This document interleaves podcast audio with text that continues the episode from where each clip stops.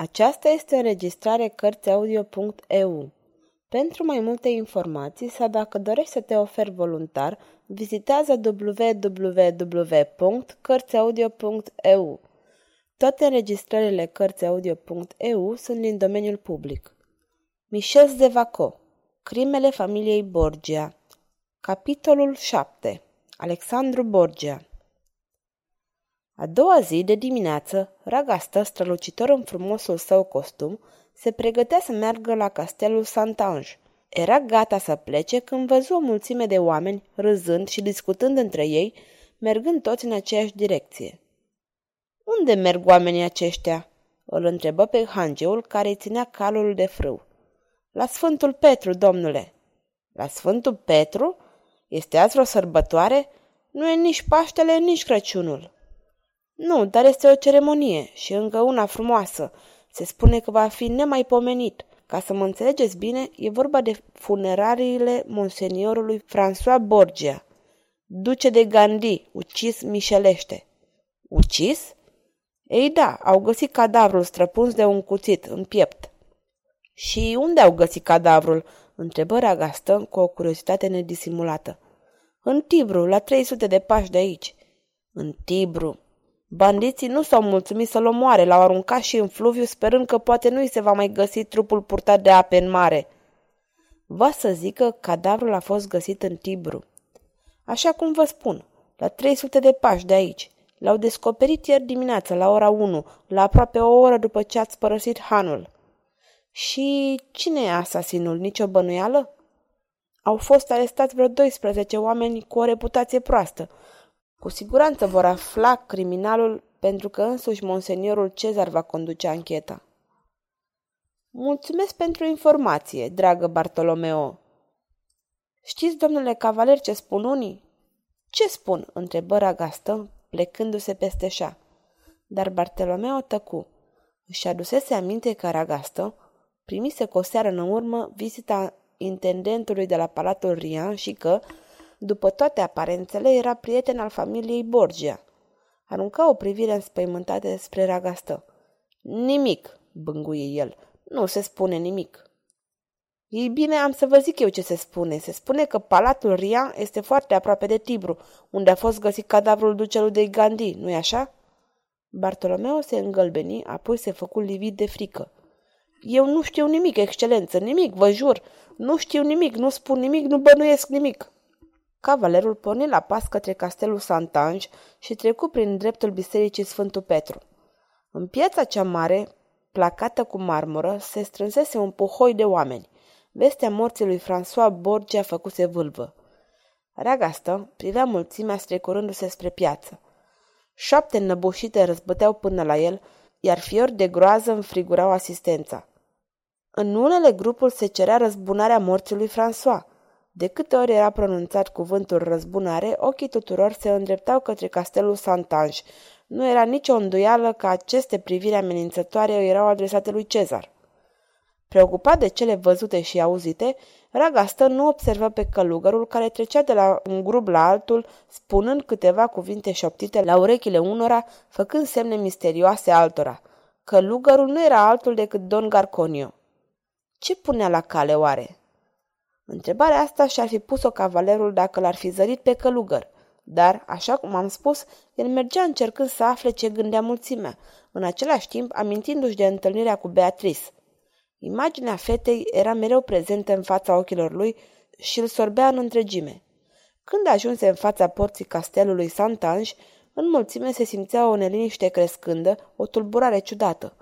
Liniștit pătrunse în curtea castelului, presărată de lachei, soldați, ofițeri și nobili.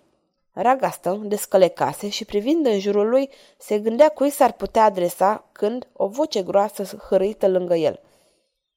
Hei, Fachini, nu vedeți că domnul cavaler de Ragastă vă întinde hamurile calului?" Lacheii, vizați de această voce, se nepostiră spre cavaler și cu mare respect îl luară pe capitan pentru a-l duce într-unul dintre marile grajduri ale castelului. Ragastă privi în jurul său să vadă cine venise în ajutor. Baronul Astor? zise surprins. Chiar eu, răspunse Namila, încântat să vă pot sluji și să vă conduc prin acest labirint care e castelul Santange. Pe cuvântul meu, dragă baroane, vă rămân îndatorat, dar dați-mi voie să mă interesez de sănătatea dumneavoastră. Cu toate că aveți brațul bandajat, sincer că nu am fost atât de neîndemânatic încât să vă fi produs vreo rană serioasă. După cum vezi, cavalere nu arăta moribund.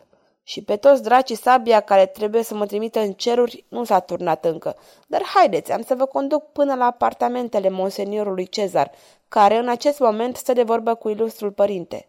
Baronul îl conduse până la o scară de marmură roz, de la înălțimea căreia se deschidea o mulțime de sări decorate luxos.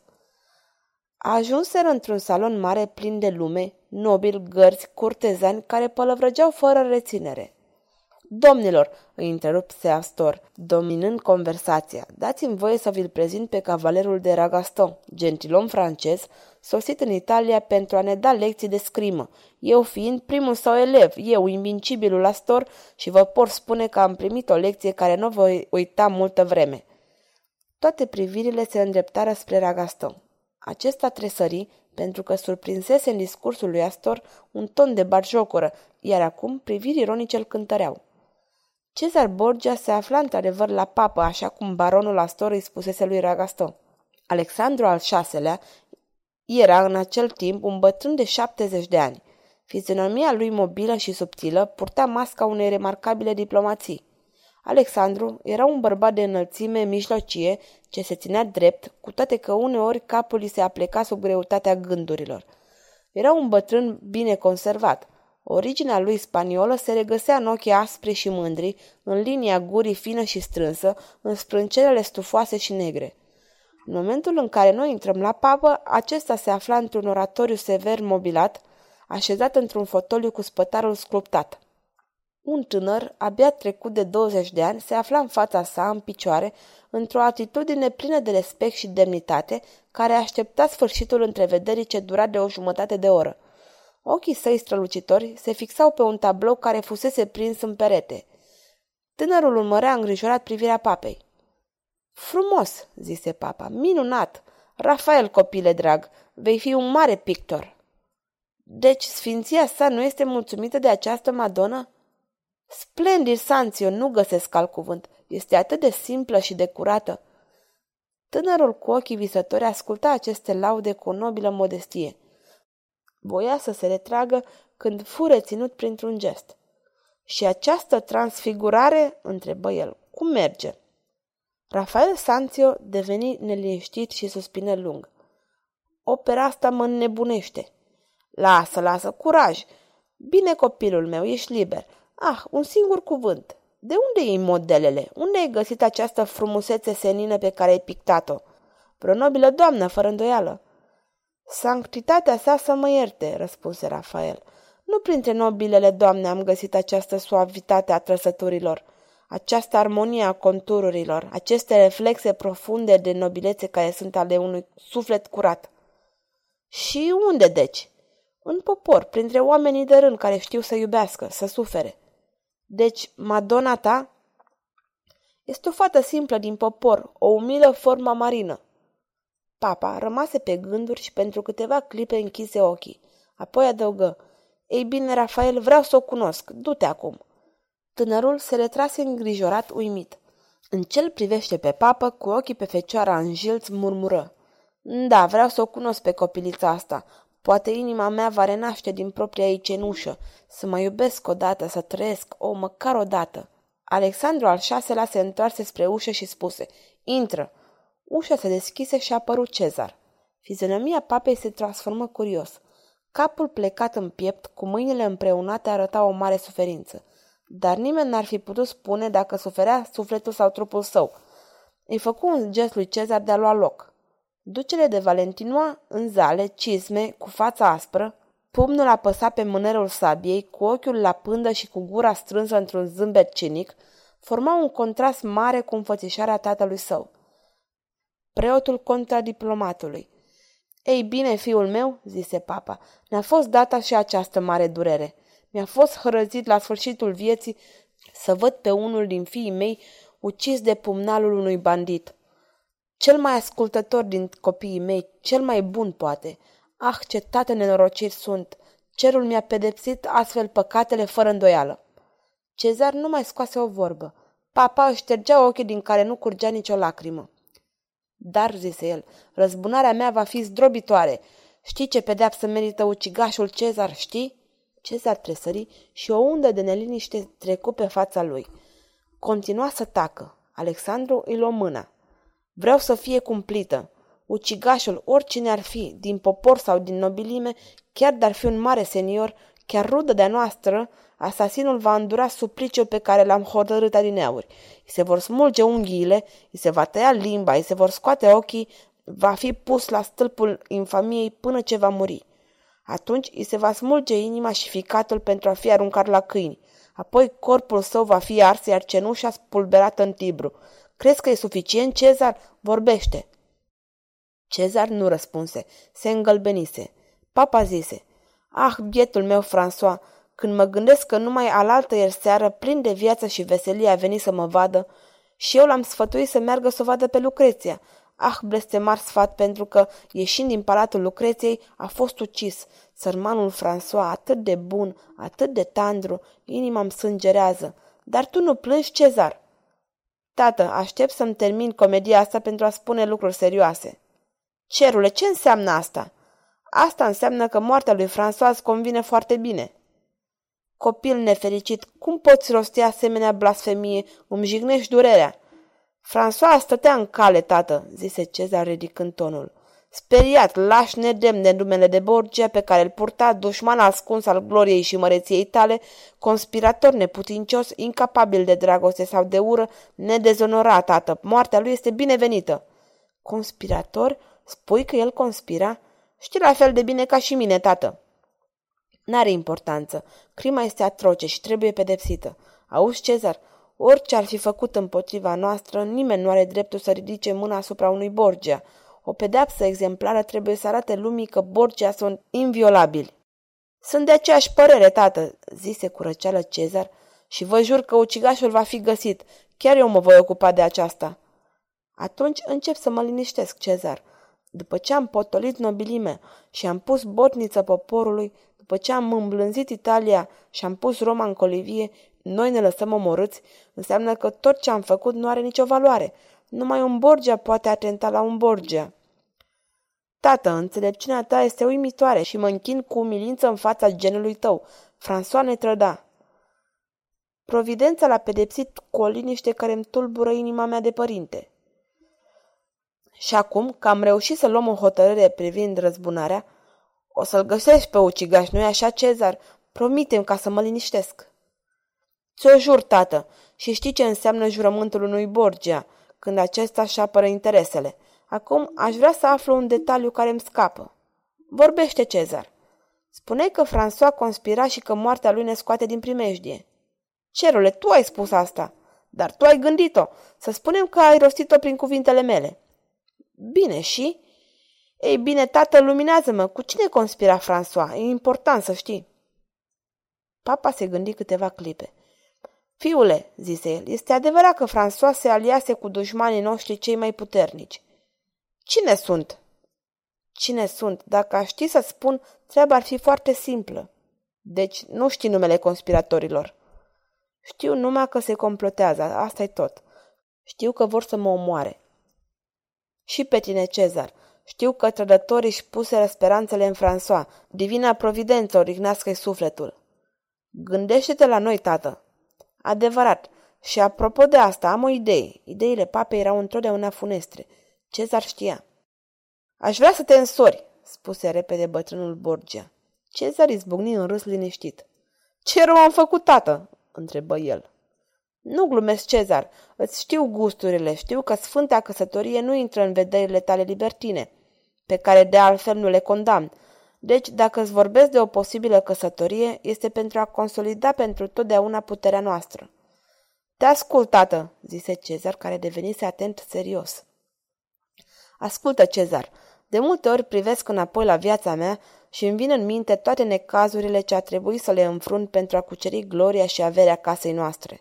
Vocea bătrânului căpătase asperități, fața ei se întunecă. Atunci, Cezar, am impresia că fantomele dau târcoale în jurul meu.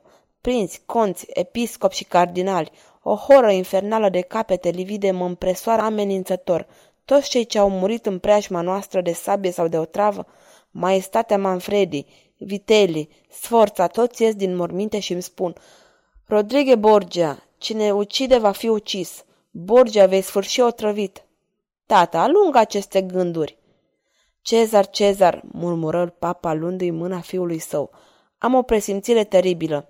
Voi muri curând și voi muri otrăvit. Taci, lasă-mă să sfârșesc. Dacă eu mor, nu-i nimic, dar tu, sunt amenințat și eu? Papa îl privi pe Cezar scrutător și văzu pe chipul acestuia cum se așterne încet încet groaza. Băiete, tu crezi că împotriva mea se complotează?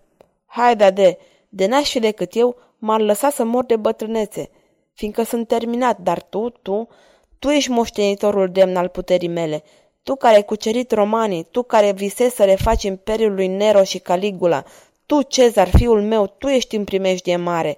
Pe tine vor să te omoare și pentru a le fi mai ușor, eu trebuie să dispar înainte. La dracu, înainte de a atinge cineva un singur fir de păr de-al tău, voi incendia Italia, de la capul Spartivento până la Alpi. E ceva mai bun de făcut, Cezar, spuse papa, ai cărui ochi negri se luminau de satisfacție. Vorbește, sunt gata să aud orice. Ei bine, Cezar, această căsătorie ar aranja totul.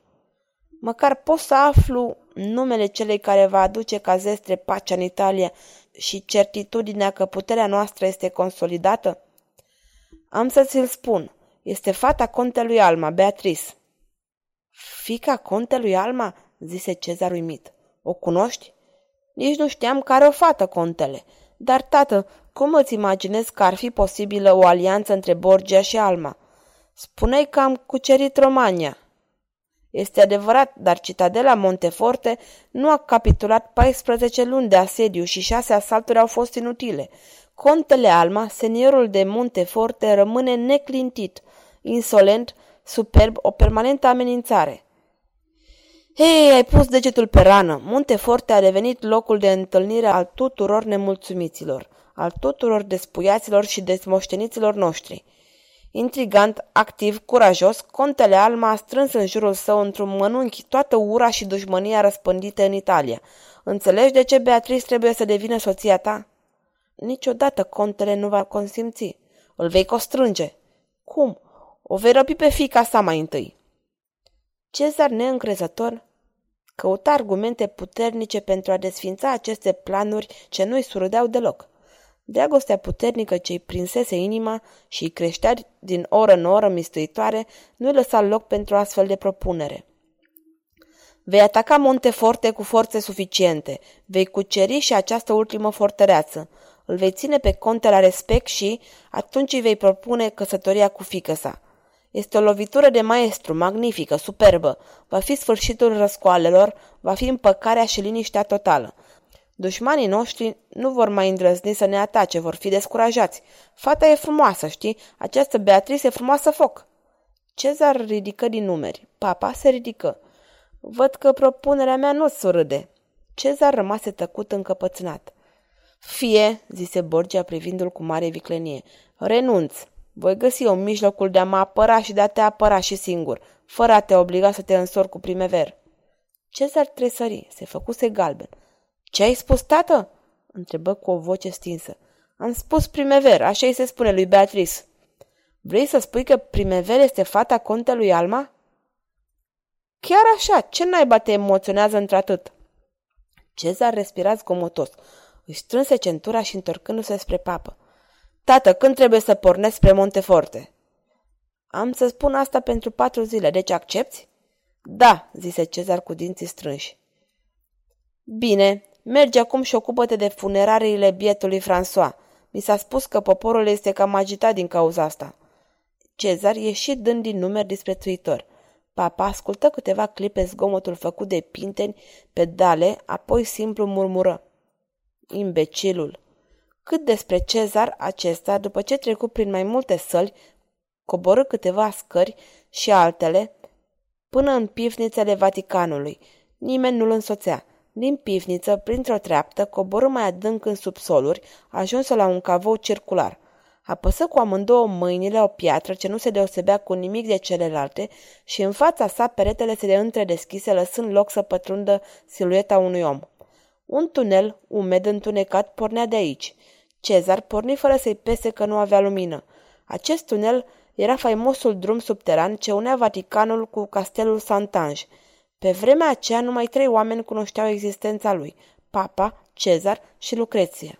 Sfârșitul capitolului 7